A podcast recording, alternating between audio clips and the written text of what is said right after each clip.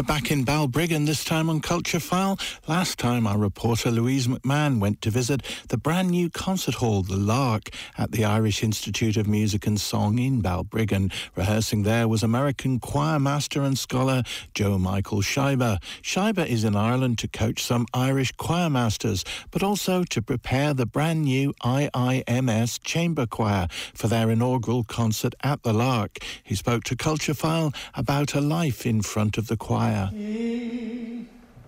So, doors opening. She talks a lot. and we're back in.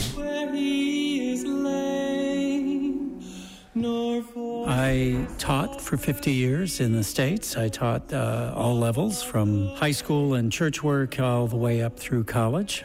And uh, in that period of time, I um, was very active in the in the role of uh, the American Choral Directors Association. I served as president of the national convention or the national uh, association of about 20,000 choral directors in the states.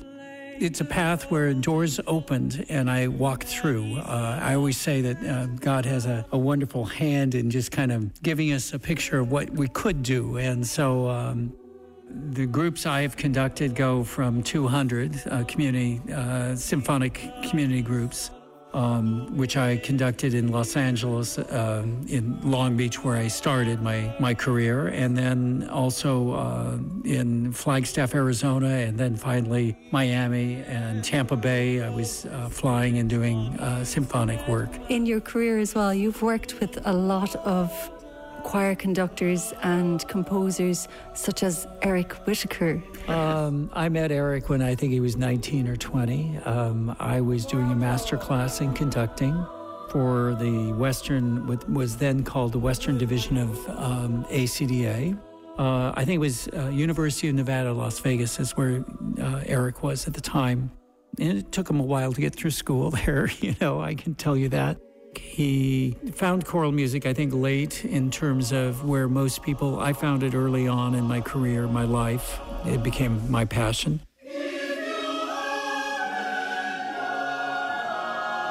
Eric then brought pieces to me, pieces like um, Cloudburst and Water Night first pieces were pieces that were written for high school choir, or in one case, the Water Night was written for um, a competition.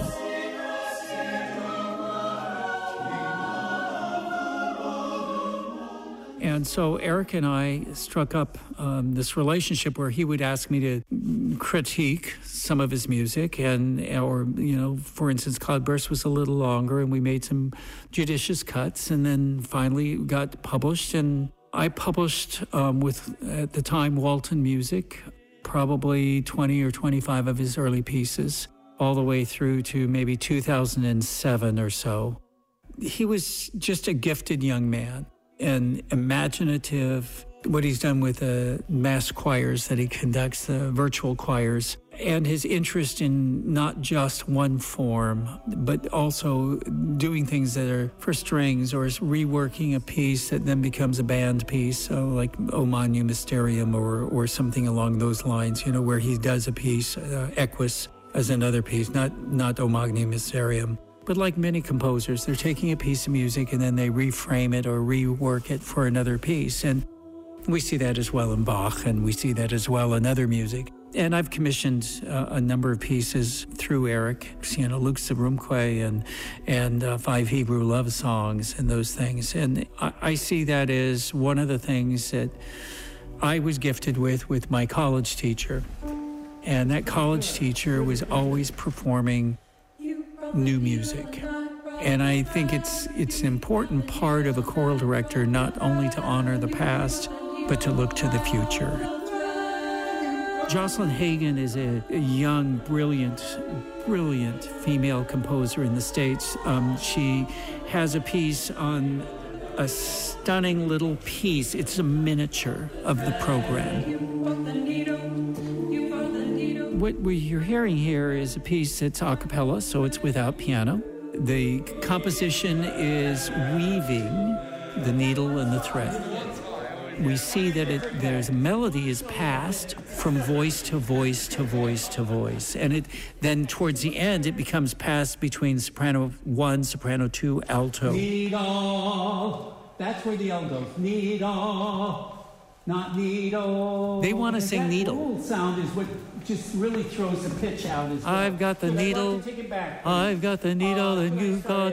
I've got the needle, And then, uh, uh, needle. needle. I put the L on the very end, and we correct that, and that becomes part of the the issue of of trying to get the the sound to work because the L sound um, will close the vowel. So needle it closes and it sounds flat. So that's gonna that's gonna hamper our our intonation. And uh, one. But we ended up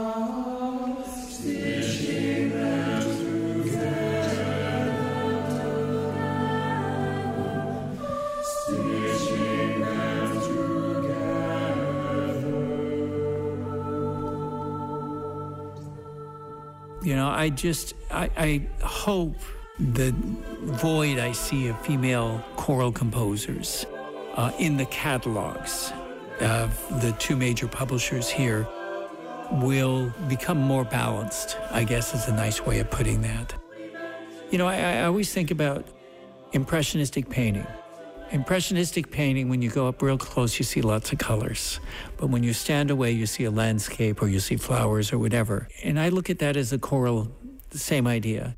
You have all of these colors and you don't want to impinge any of those colors. You just want to unify those colors so that the, the oral picture that comes out to the audience is this beautiful, warm sound that engages them, that gets them saying, hey, I really love this choir.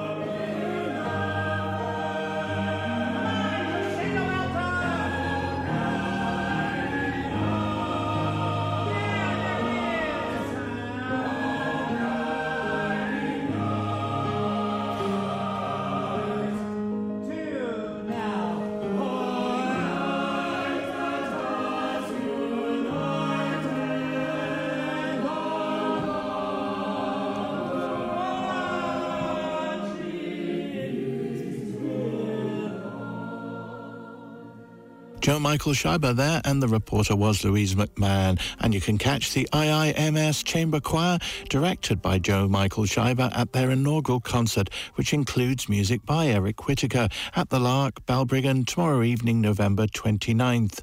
More information from thelark.ie.